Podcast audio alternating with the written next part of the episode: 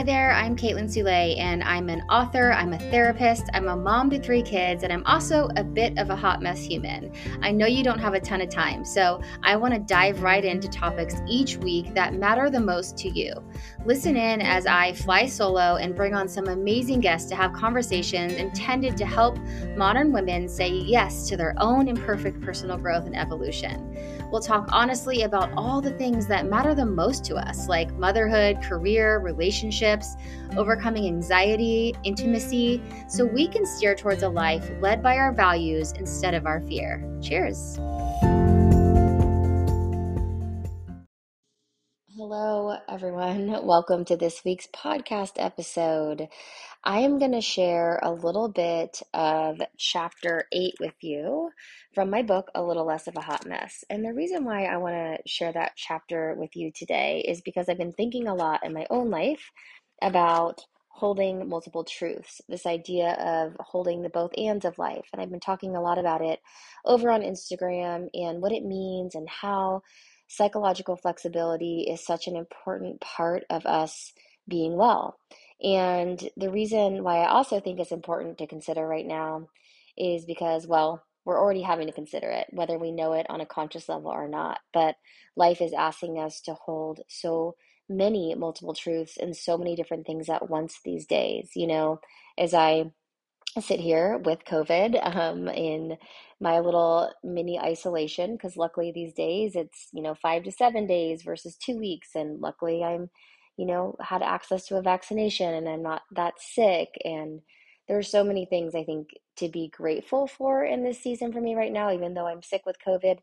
And it's also true that it makes life really hard in all these other places and spaces. Like there's a ton of work that I need to get done that I just don't have the energy to do right now. Um, you know, my husband's having to carry all the parenting load, which is really hard with three very young kids who have a lot of you know, needs. And um, yeah, I'm just not feeling great. And so I'm grumpy and I'm irritable. And it's also true, again, that I have a lot to be, you know, grateful for. And I think it's just hard for us to learn to hold all those things at the same time. That's just one little example. But I think a lot right now about like what new moms and are, you know, going through who are having to hold the truth that they both, you know, are grateful to be moms and have brought babies into the world, but also they're bringing babies into the world at a time where there's just so much uncertainty that it's true that it's hard to find formula right now, that it's true that, you know, it's hard to, I guess, sit with this idea that we are potentially losing rights and freedom over our body, right? So the multiple truths just alone in that whole concept are fascinating and disheartening and hard to hold. Then there's the day to day things, right, that we have to hold um, space for, which is like kids are amazing and they're wonderful and they're so much fun and they're really fucking hard and exhausting. And it's mind numbing sometimes to play with our kids. Okay, so you can get the drift here of what multiple truths are. And I'm going to be sharing more with you in a minute. In the chapter, I dive deeper and then I talk about, of course, how you can apply it to your own life and how you can start thinking about it in a way that's helpful. So, I'm sharing a bit of the audiobook with you today. So, you can, one, kind of, you know, get some, again, some perspective, some ways to think about holding the both ends of life a little bit differently and start practicing it or at least considering practicing it. And then also so you can get a little taste of what the audiobook is like if you maybe have the paperback or don't yet and you're more of an audiobook person, you can check it out. You can purchase it on Amazon. I think it's um, like 10.99 or 11.99 or I don't even know. I should know.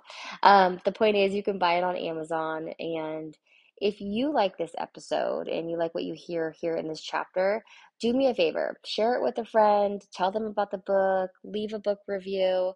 There are so many different ways that you can support me in the book, and I really appreciate you doing all of those things because at the end of the day, my big hope and my big, you know, goal is to be able to continue to make an impact in the space of women's mental health in whatever way I can. Um, and that is including and especially just here with you, like talking to you on this podcast. And hopefully, some of the stuff that I share lands with you and makes a difference. I certainly know that the things that you all share with me, whether it be in my own book club or whether it be messages you send me on Instagram, or if I'm lucky enough to have you in my own life, the things that you share with me on a personal level impact me and make such a big difference. And I feel the love and support of that like proverbial village that I know sometimes we feel like we're lacking.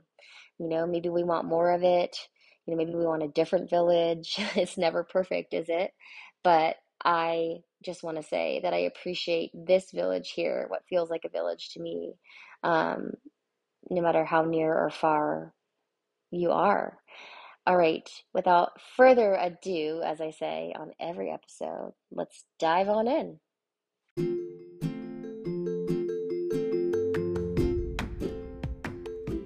Hi, friends. I just wanted to take a quick little pause in the podcast to share with you some exciting news.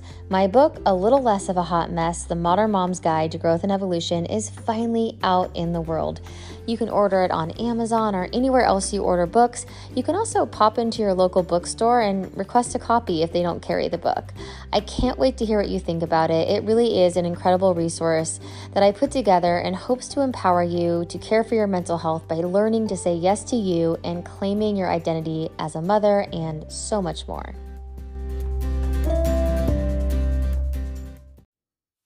Chapter 8 you're invited to hold space for multiple truths.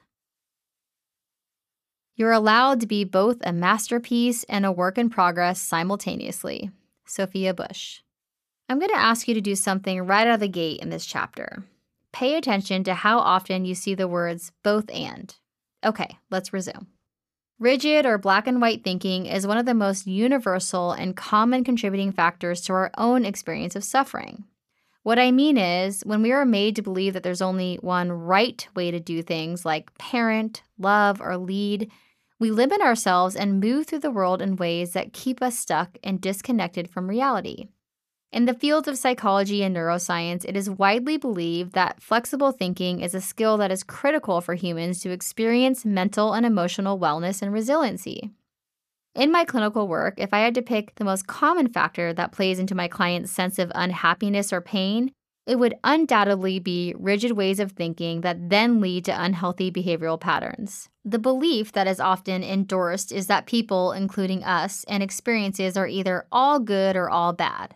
This type of all or nothing thinking is sticky and unforgiving and doesn't allow us or others the space to evolve throughout the many different seasons of our life. While it might feel safer to draw clean lines of either or around things, the reality is that life is pretty complex, and so is being human. Nature is one of the greatest teachers when it comes to showing us what it looks like to hold multiple truths. We would never classify the ocean as only tumultuous and chaotic because we know that it can sometimes be quiet and serene too.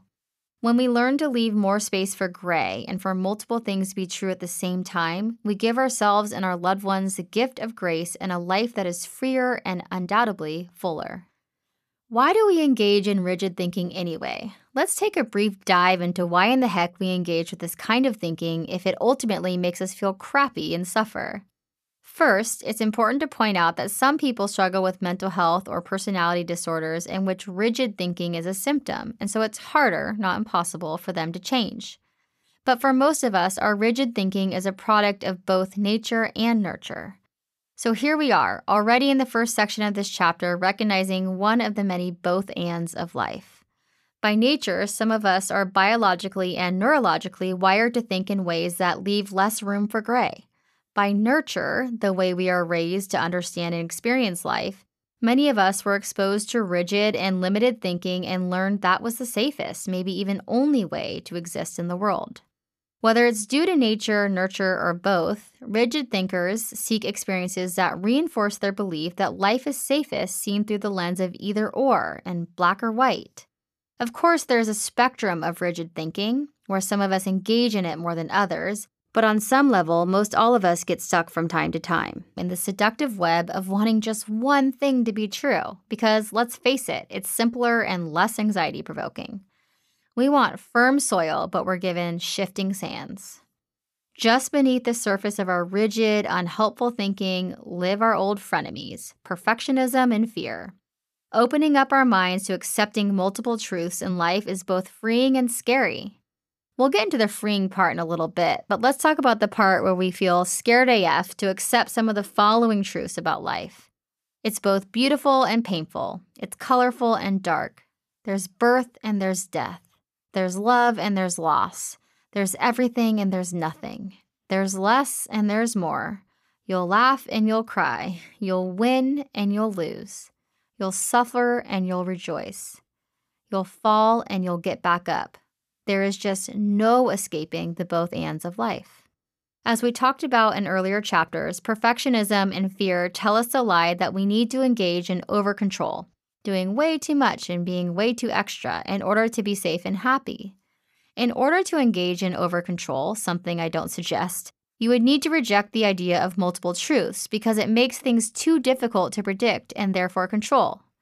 Enter the power struggle that exists when we spend way too much time trying to live in the land of certainty and a one dimensional world that doesn't actually exist. We can find so much more space and freedom in life when we leave room for multiple truths. The reality is, no matter what our anxious or primitive brain wants us to believe, things can't be reduced to all good or all bad, all black or all white, all positive or all negative. Once we learn to welcome that truth, we are able to live more freely and fully. When we don't leave room for the gray parts of life, we don't make space for the variety of experiences and emotions that life has to offer us. In other words, we can't live wholeheartedly when we resist the idea that the world is a complex place where often the only truth is that there isn't just one truth. The acceptance of the complex nature of life and the reality of multiple truths depends on our ability to engage in flexible thinking. Flexible thinking is a learned skill. Sure, some of us are born with the ability to learn it better or raised in an environment where it's more strongly encouraged. But nonetheless, it's a skill that needs to be learned in practice. We will dive into the how behind working on increasing mental flexibility, but first, let me share my experience with leaning into the idea of multiple truths. My invitation in. For me, living in the world of both and means having the courage to accept that life is many things all at once. When it comes to parenting, it is both hard and beautiful. Parenting seems to be the ultimate invitation to embracing life's multiple truths, and if we take it into practicing mental flexibility.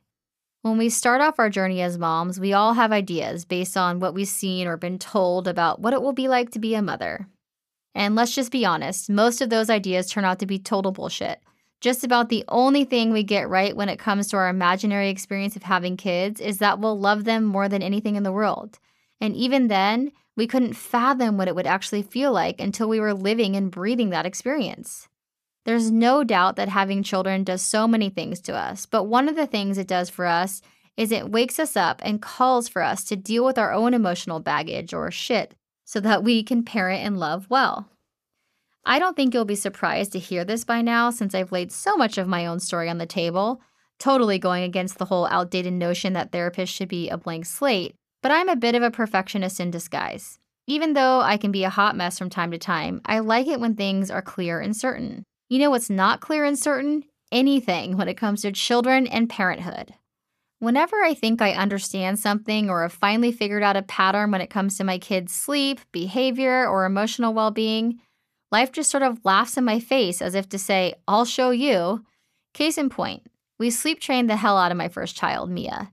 At 12 weeks old, Mia slept through the night, and we felt like we totally nailed it when it came to sleep training. Like, seriously, what are all those parents complaining about anyway? Don't they know that a few nights of crying are well worth creating a child who can self soothe and get consistent and restful sleep? We're just so natural at this, I thought. Well, we had it coming. I bet you can guess what I'm going to say next. But we tried all the same sleep techniques with our second and third children, and it didn't work. Alex and Jack had different needs when it came to comfort than Mia did.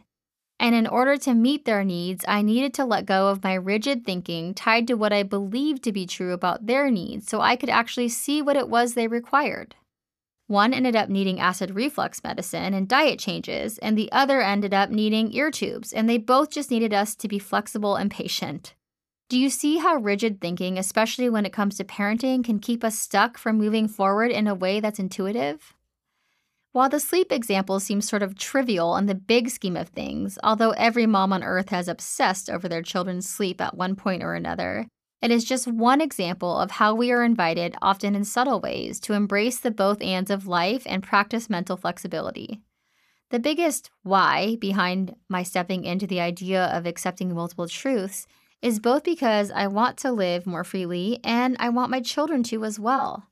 As Virginia Satir, famous author and therapist, once said, feelings of worth can flourish only in an atmosphere where individual differences are appreciated Mistakes are tolerated, communication is open, and rules are flexible. The kind of atmosphere that is found in a nurturing family. I want my children to know that I see them and that I honor the complexity of their experience and the complexity of life in general. The idea that they can be so many things and already are all at once. Here are some both ands or multiple truths that I'm learning to hold. Maybe they'll resonate with you too. I can be a good mom and an ambitious mom. I can love them and create boundaries. I can be the one who helps and the one who receives help. I can be uncertain and invigorated. I can be exhausted and grateful. I can be anxious and willing to take a step forward.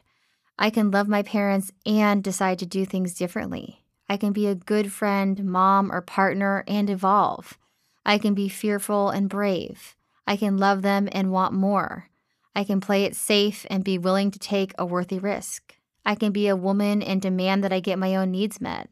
I can be in pain and grow. I can experience loss and peace in the same day. I can experience mom guilt and know at my core it's important that I go.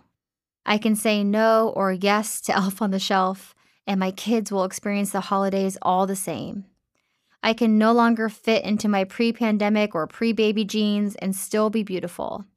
I can be a granola mom and then decide to serve cheap frozen pizza for the hell of it. I can care about exercise and take the time to listen to my body and rest. I can feel like an imposter sometimes and know that I'm worthy. I can, and you can, and we can, and. Your invitation in. You're likely getting the drift by now, but in order to create more healthy and flexible thinking, we have to be willing to break the rules or those unhelpful, shitty beliefs that we've bought into along the way around the idea that things are either or and black or white. Earlier, I wrote that life can be both beautiful and painful, and we all know that to be true on a logical level. But the experience of pain can make us so terrified that we, ironically, don't allow ourselves to feel joy. We've all heard or said, I'm just waiting for the other shoe to drop. Let's talk about that sentiment for a minute. The idea that when something is going well or something happened the way we hoped it would, we should only minimally enjoy it because either it won't last long or because eventually it will end and we'll be hurt. There's so much wrong with that logic. And I admit that I've endorsed it myself in the past, but the truth is yes, the pain will come. Suffering is an inevitable part of life and it won't hurt any less because we're waiting for it to happen. Perhaps the human experience seems less vulnerable for people when they don't fully allow themselves to experience the depths of joy, but the truth is, not experiencing the depths of joy doesn't keep us from feeling the depths of pain. If we can accept that life is both beautiful and painful, we make more space for joy and gratitude and less space for fear. Let's not live our lives waiting for the other shoe to drop. I see this sentiment play out quite often in my one on one work, especially with women. For a multitude of reasons and complex truths about society and culture, I think we women are more conditioned to keep our feet on the ground, so to speak, and to expect less. It's not always the case that women feel this way. I mean, we are in a chapter about multiple truths and all, but it does seem to trend true that in comparison to men, women feel immensely more responsibility for the well being of those around them. While we've come a long way when it comes to opportunities for women to be more than just caretakers, caretaking is still often seen as our primary role, and we feel the pressure to keep it all together and be prepared in case things fall apart. When the possibility of disaster is always just beneath the surface, we spend a lot of time over preparing, worrying, and planning, which are, let's be real, total joy inhibitors. While we likely won't wake up suddenly with less responsibility to care for our loved ones, nor would we want to, we can decide to more fully step into the land of multiple truths, the land that allows us to recognize that our life will be both beautiful and painful no matter how much we prepare. And in recognizing that waiting for the other shoe to drop won't actually help us or the ones we love feel less pain, maybe we could stop denying ourselves feelings of gratitude and joy. We deserve those feelings, we've earned them. The learning to accept and live into the truth that life is both beautiful and painful is what therapeutic or self growth work is really all about. When people come to see a therapist like me, it's often because they're in pain and unable to find their way out of suffering. They want to grow, change, or heal, but they don't have the resources or the vision to see the starting point. Like life, the work of healing and change isn't linear, it's up, down, and around. Healing is both beautiful and painful.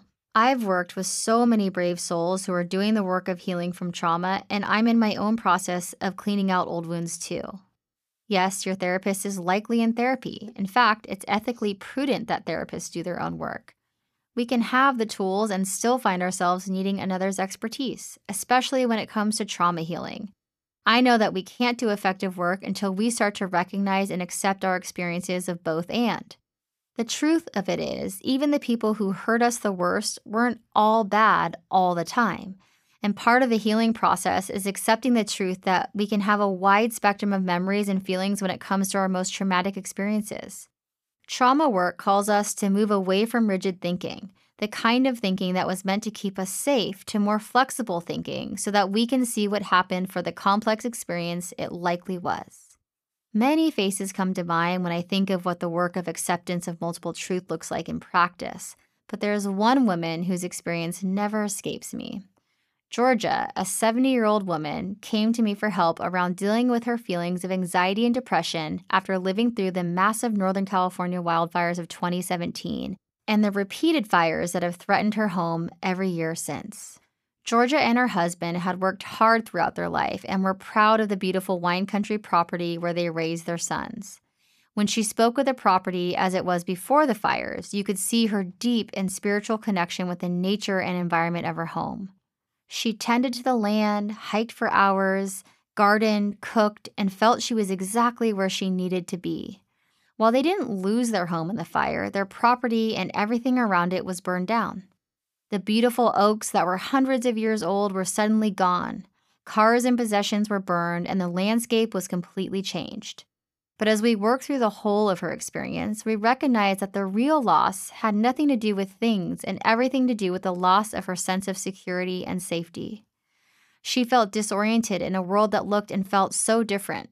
The other shoe dropped. It had all been too good to be true we talked about the fact that even if she had known it was going to happen, it wouldn't have made it any less painful.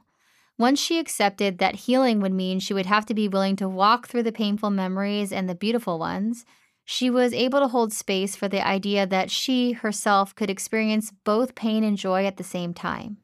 She started going on walks again, planting seeds for oak trees that she laughingly declared she would be long gone before they grew past the height of a toddler. Georgia taught me so much more about healing and life, really, than I could ever have taught her. And maybe it's because she had so much life experience, but I have never seen someone engage in flexible thinking so quickly and create so much space for life's pain and beauty. Experiences like this with my clients are incredibly healing. They heal me, and I heal them. Both things are true. Let's work toward change. So now that you've learned the why behind accepting multiple truths and increasing mental flexibility, aka flexible thinking, maybe you're wondering how it applies to you or where you can get started doing this work in a practical way. I've got you covered. A great place to start is to think about places and spaces in your life where you sometimes feel stuck or experience rigid thinking. For me, this kind of thinking historically comes up when it comes to parenting, but maybe it's somewhere different for you.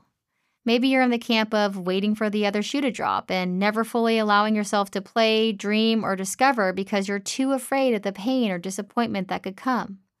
Spoiler alert pain is coming, but if you allow room for it, joy can come along for the ride. Maybe you believe that if you've been one thing, you can't be another. Or maybe you get stuck in perfectionistic, all or nothing thinking. that lie that tells you you're either always the best or always the worst. Wherever you are on the spectrum of accepting multiple truths, we could all benefit from more often leaning into the idea that many things are true at once. When it comes to practicing and living into this concept, it starts with recognizing the many both ands in your own life and noticing how it feels when you acknowledge their coexistence. Another way you can play with this concept is by noticing how often you hear yourself and the people in your life engaging in rigid thinking and ask yourself this one question. But also, what else is true?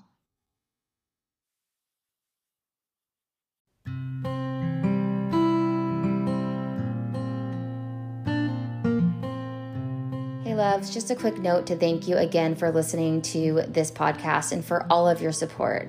Some further ways you can support me in this work and being able to continue to produce this podcast are by leaving my podcast a review on Apple Podcasts. Believe it or not, that matters. Having better reviews and more ratings helps me continue to get the high quality guests that I want to be able to get for this podcast. Also, if you haven't already, grab a copy of A Little Less of a Hot Mess you can do that on Amazon or anywhere you buy books. You can also go to your local bookstore or library and request that they order a copy. Lastly, I want to leave you with this. By sharing about this podcast in the book and having brave conversations about mental health and motherhood, we are changing the future not just for ourselves, but for our children. And that's pretty freaking awesome. Cheers.